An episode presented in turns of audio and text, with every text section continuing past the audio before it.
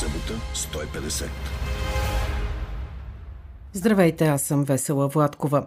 В подкаста за външна политика днес ви предлагаме да погледнем на руската агресия срещу Украина през призмата на страните извън Европа и Америка. Чуйте геополитически анализатор Велина Чакарова и дипломата Златко Димитров. Събота 150. Три неща след 24 февруари 2022 година напомнят на студената война. На руската агресия срещу Украина се гледа като на война на марионетки. Не в Украина, разбира се, но в Москва и Пекин, а оттам и в други части на света, където смятат, че войната в Европа си е европейски проблем. За Запада войната е част от междусистемен конфликт между демокрацията и автокрацията – в същото време, след нахуването на Русия в Украина, световните сили поведоха борба за съюзници в този глобален конфликт. Това ясно пролича по време на Общото събрание на ООН миналата седмица. Най-усилено се охажват онези държави, които в годините на студената война наричахме необвързани, а днес глобален юг – а третият признак, по който днешните времена приличат на студената война, е идеологическото втвърдяване в политиката, особено в Русия, но все по-ясно видимо и в отношенията между системните противници САЩ и Китай, което пък втвърдява връзките между Пекин и Москва. Както Мао Цзедун и Йозеф Сталин, така днес Си Цзинпин и Владимир Путин категорично се противопоставят на доминирани от Америка световен ред. Днес на украинска земя с кръв се пише новият световен ред, казва Велина Чакарова.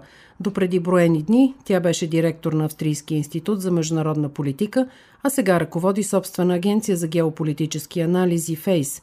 Разговаряхме в навечерието на срещата на външните министри от Г-20 в Делхи, където тя имаше участие в съпътстващата програма и започнахме разговора с въпроса дали на руската война срещу Украина, която в Европа определяме като епохален обрат, останалият свят гледа по същия начин. Това е един много добър въпрос, тъй като тук на Стария континент, всички европейски държави, а също така и европейските институции се занимават от една година главно и основно с, с войната в Украина, но и с съпътстващите последици от тази война. Ако погледнем обаче на, на останалия свят, как да речем правителствата в Латино Америка, в Африка, в Азиатския континент гледат на тази война, ще видим една малко по-различна перспектива.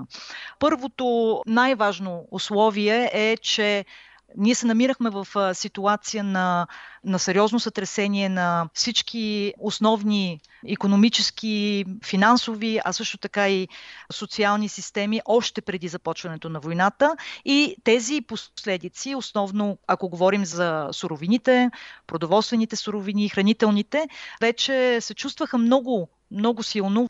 Имам предвид особено енергийната криза, но също така и продоволствената криза.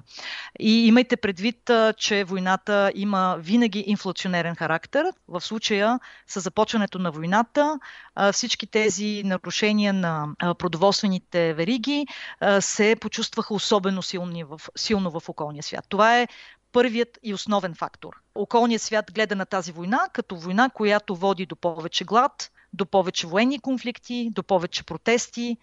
Втория основен момент, когато говорим, разбира се, за реакцията на околния свят е свързан с променящата се световна обстановка.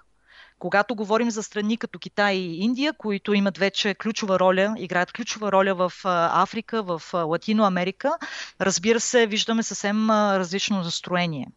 Не само по отношение на, на двустранните връзки с Русия, но и по отношение на отношение към тази война, а именно, че както да използвам думите на индийския премьер-министр, Европа, когато в Европа има война или Европа е засегната от война, очакването е, че това трябва да бъде проблем на целия свят. Но когато има проблем от същия характер в някой друг край на света, Имайте предвид, разбира се, войните, които от последните 30 години се случваха къде ли не. Очакването е, че Европа би трябвало да бъде точно толкова силно засегната, а това, както знаем, не е случаят. И ще ви дам един конкретен пример. Ако попитате населението в Европа, кога за последен път Китай и Индия, да речем, бяха участници в директен военен сблъсък по протежението на общата им граница, вероятно голяма част от населението няма да е, да е информирано, че последният такъв епизод се случи миналата година. И именно това, разбира се, определя до голяма степен и отношението на околния свят към войната, която Русия води срещу Украина. Как обаче глобалния юг, защото наистина говорим за тези държави, Западът би могъл да ги спечели?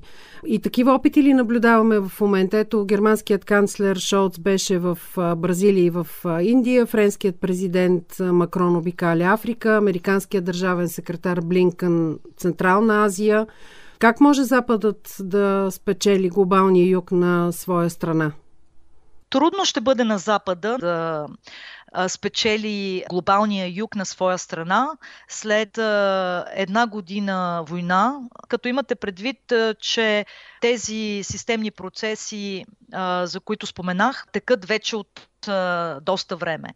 От една страна, Китай е вече търговски партньор номер едно на всички африкански държави, без изключение.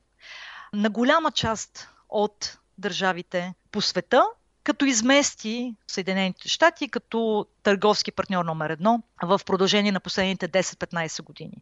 От друга страна, Индия, която според много анализатори, а също така и според Международния валутен фонд, се очертава да се превърне в економическа сила номер 3 на света в това десетилетие, си зададе за цел да се превърне в основен партньор на 6 милиарда население. Разбира се, основно в глобалния юг. Тоест Индия открито се обяви докато отговаря за председателството на Г20 тази година, че иска да стане лидер на глобалния юг. Като разбирате под това не само економически връзки, но и политическо лидерство.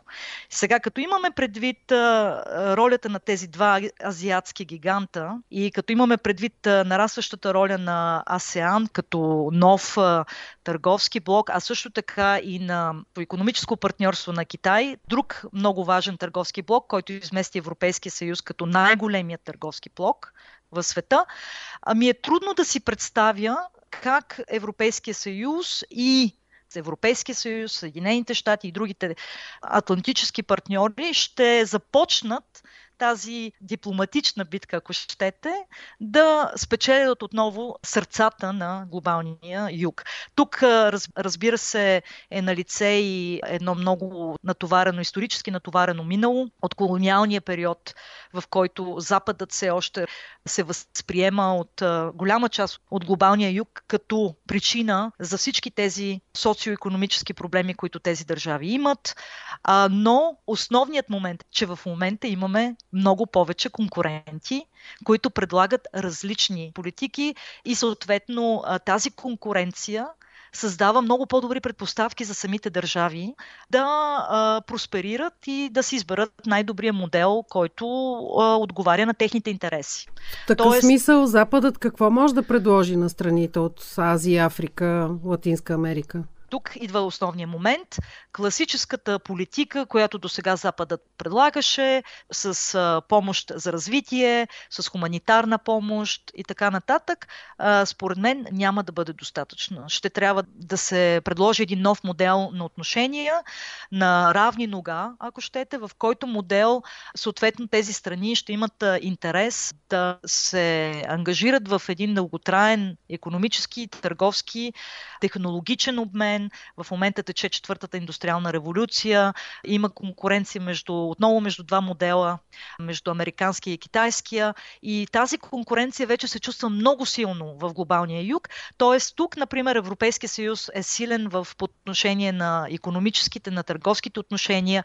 Европейската комисия може да помисли за един вид нови договори на свободна търговия, създаване на коридори, дигитални, на свързаността, транспортни животни, на енергетиката и така нататък, но тези отношения трябва да се състоят и да се организират по съвсем друг начин, тъй като Европейския съюз, а и Съединените щати вече не са единствения играч При нашия разговор, последния разговор през лятото си спомням, че казахте, че Русия всъщност се позиционира в световната надпревара между Съединените щати и Китай и че Путин никога нямаше да започне войната срещу Украина, ако не си беше осигурил преди това подкрепата на Китай. Как изглежда този съюз обаче сега? Има ли Путин все още или изобщо подкрепата на Китай? Това, което казах в предишното интервю, според мен в момента се развива в, с пълна скорост и в много мащабен план тъй като от една страна виждаме, че Русия разчиташе и ще продължава да разчита на всеобхватната подкрепа на Китай във всяко едно отношение, не само економическо и търговско, не само финансово, но също най-вероятно и във военно отношение в бъдеще. Според мен, ако Китай реши да подпомага Русия и с военна помощ, това ще е окончателното свидетелство, че се намираме в сценария на световна война 2.0 в никакъв случай това не е сценарий на директна военна конфронтация между трите ключови играчи Китай, Съединените щати и Русия. Напротив, един сценарий, в който от една страна Русия се опитва да се позиционира по най-добрия възможен начин, като не само почини Украина, а и създаде един нов геополитически блок заедно с Беларус, с Украина, с други части, най-вероятно на други източноевропейски държави и по този начин е в състояние да унищожи европейският ред на сигурността, тази така наречена архитектура на сигурността от последните 30 години. И бидейки в тази си позиция, т.е. ако Русия е успешна в войната срещу Украина, ще сме в един напълно нов геополитически свят, в който Китай ще има силен интерес от това да държи Америка и Европа заети на стария континент, да се, занимавайки се с една много по-мощна ревизионистка сила в Москва, докато пък Китай се готви за голямата системна битка с Съединените щати в Южно-Китайско море, а също така и в Индо-Тихоокеанския басейн.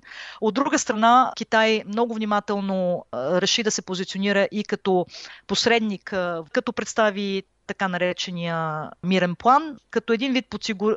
се подсигури в случай, че Русия загуби войната, в една следваща ситуация, в която ще се налага да се подпомогне Украина економически, финансово и така нататък, Китай може да се включи. Имайте предвид, че преди започването на войната Китай имаше много силни економически отношения с Украина. Китай най-много се страхува от възникването на сценарии на три фронта. Тоест, имайте предвид, че ескалацията в Южно-Китайско море ще продължава. Въпросът с Тайван е за момента нерешим, но не се очаква очаква, според мен, директен военен конфликт. същевременно военното напрежение с Индия по протежение на общата граница също ще продължава. И имайте предвид, че не е в никакъв случай в интерес на Китай от геополитическа гледна точка да има един сериозен вакуум от страна на Русия, т.е. ако се стигне до загуба във войната. Американската позиция, разбира се, е различна. Съединените щати се страхуват най-много от възникването на сценарии на два фронта, ситуация в която Съединените щати трябва да продължат да помагат Украина и европейските сили на Стария континент, а също времено да се подготвят и за системния конфликт с Китай. И от тази гледна точка смятам, че тази обстановка за момента е показателна за това, че Китай в никакъв случай няма интерес да се откаже от подкрепата си за Русия, че Русия имаше силен интерес и със сигурност е било част от, от геополитическите цели на руския президент. Един вид да интензивира този системен конфликт между Китай и Съединените щати с решението си за започване на всеобхватна война срещу Украина и също времено пък от страна на Съединените щати, знаеки, че Америка няма да се включи директно в войната в Украина, ще се положат усилия да се отслаби Русия по всички възможни направления, за да не се допусне този сценарий на два фронта. Стана дума за Индия, която председателства Г20 тази година. Как се позиционира Индия като един от двата азиатски гиганта редом с Китай на фона на тази война, която продължава? Очакванията ми са, че Индия ще вземе позицията на Индия. Китай и Индия са регионални съперници. Това регионално съперничество ще се засилва и обостря, за съжаление, тъй като от една страна Китай, според много специалисти и анализатори, достигна върха на своето економическо и демографско развитие и съответно ще направи всичко възможно да превърне този голям економически потенциал в съответно влияние регионално, а и по възможност глобално. Същевременно Индия се намира в подем економически, демографски и това разбира се ще доведе до едно силно обостряне на двустранните отношения. Същевременно Русия, както сме наблюдавали в много други конфликти, се позиционира между двете сили.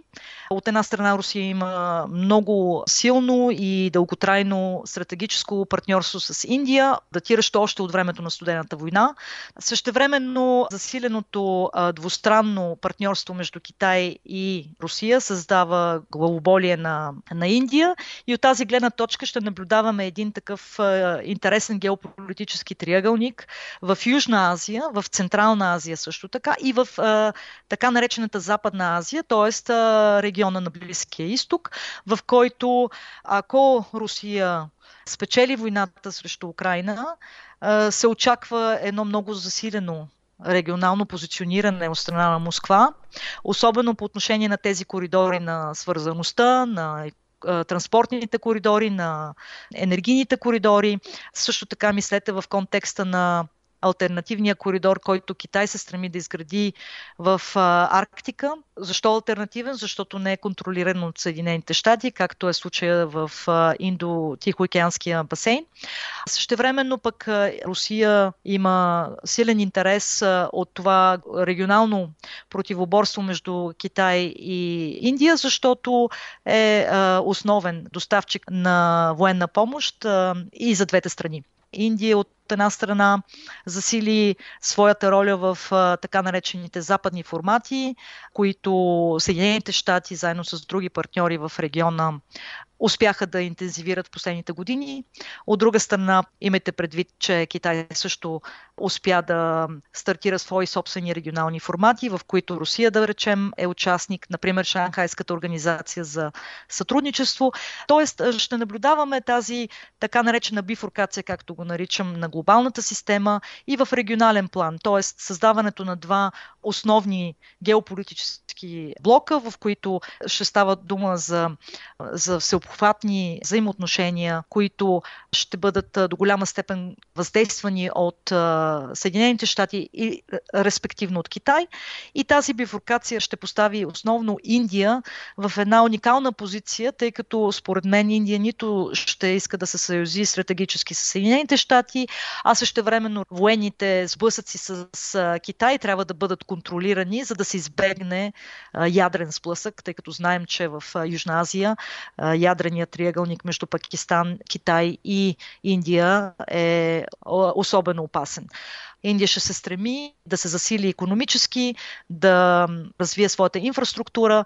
Също така ще профитира много от капиталите, които ще се изнесат от Китай в посока Индия и други азиатски държави. И същевременно обаче Индия, разбира се, ще продължава да поддържа тези стабилни отношения с Русия, тъй като Русия е един вид застраховката за сигурност на Индия срещу Китай, тъй като тази зависимост от доставките на оръжие е все още над 50%. А каква е ролята на Русия в междусистемния конфликт между Съединените щати и Китай? Всъщност важна ли изобщо след като поведе тази непредизвикана война срещу Украина? Това е последният отчаян опит, империалистичен напън за геополитическа значимост в очертаващия се нов системен конфликт или нова студена война. Русия с започването на тази война и ако, особено ако загуби тази война, Русия по този начин губи своя глобален статус като системен играч. И същевременно се нареди на втори ред един вид зад двете системни сили, Съединените щати и Китай. Според мен това е също важно, като имайте предвид, че дори от това място в а, геополитически аспект а, ще играе много ключова роля тъй като ще нарушава баланса на силите в момента в полза на Китай, но разбира се в бъдеще, според зависимост как ще се развие войната и какво бъдеще, политическо бъдеще ще има Русия и Руската федерация, може да наруши баланса и в полза на Западния блок. Анализ на Велина Чакарова. Събота 150. Вашите врагове не са наши врагове. Думите са на Нелсън Мандела, отправени към Запада. Припомни ни ги следващият събеседник, дипломатът Златко Димитров. Колко е бил прав първият държавен глава, избран в Демократична Южна Африка, пролича при гласуването на резолюция за Украина в Общото събрание на ОНЕ в навечерието на годишнината от руското нахлуване. 141 държави я подкрепиха, 7 бяха против, а 32 се въздържаха, сред тях Китай и Индия. Там живеят близо 3 милиарда души за ООН и войната на Русия, член на съвета за сигурност срещу Украина, е разговорът с Златко Димитров от централата на ООН в Нью Йорк. ООН е не е само съвета за сигурност. В съвета за сигурност е, има пет държави постоянни членки, които имат право на вето, поради което не може да се очаква някакво решение от съвета за сигурност в конфликт, в война, военни действия, които участва един от постоянните членове на съвета за сигурност. Обаче Съвета за сигурност само един от шесте главни органа на Организацията на Обединените нации. Друг главен орган, не по-малко значим, е Общото събрание на ОНЕ, където вече няколко пъти беше гласувана резолюция с мнозинство от повече от две трети от държавите членки на ОНЕ, които резолюции осъдиха агресията на Русия срещу Украина и призоваха към изтегляне на нейните войски от територията на Украина. Така че има ясна воля, изразена неколкократно от Общото събрание на Организацията на Обединените нации. Какво обаче можеше да направи ООН, за да предотврати тази а, война или сега, една година по-късно, а, да бъде посредник за постигане на мир? Как гледате на критиките, които се появяват към генералния секретар на ОНЕ Антонио Готериш, че не зае именно тази водеща роля в опитите да предотврати войната или сега да посредничи? Той е готов и е на разположение да участва в посредническа мисия между Русия и Украина. Но, за да се осъществи подобна мисия, било то от лично от генералния секретар или от определен от него специален представител, е необходимо съгласието и на двете страни. Не може без съгласието на една от тях да бъде осъществена посредническа мисия на генерален секретар на ОНЕ. А, в този смисъл критиките са неоснователни, защото той е готов и на разположение да участва във всякакъв усилие за предотвратяване на войната. Нека да не забравяме обаче, че генерален секретар на ОНЕ вече изигра роля и съвсем видима роля а, от комунитарна гледна точка, когато беше миналото година беше изключено споразумение между Украина, Русия от едната страна а, и с участието на Организацията на Обединените нации и Турция от друга страна. Това бяха непреки преговори между Русия и Украина, които позволиха износа на зърно от а, определени пристанища на Украина и които позволиха на кораби натоварени с а, зърно да отплават и да извършват а, такава дейност, която беше спряна от войната в Украина за дълъг период от време и предизвика резко покачване на цените на зърното и на хлебни изделия. Това и не само. Включително, примерно, на такива стоки като слънчогледово олио и а, където нали, Украина държеше до войната значителен дял от световния пазар. Така че това споразумение, изключено с помощта на ОНЕ и с участието на генералния секретар, показва каква роля може да играе Организацията на Обединените нации.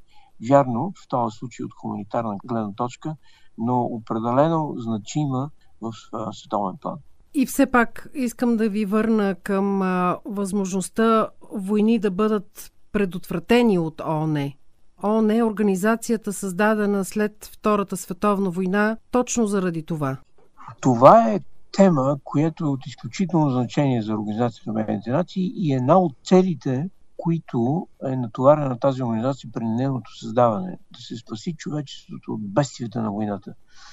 А, предотвратяването на войната, между другото, има положителни прецеденти за предотвратяване на конфликти, в които ООН играе решаваща роля. За съжаление, при избухването на войната в Украина и тази безпредседентна агресия, като не една регионална или дори глобална организация като ООН посочи и охарактеризира.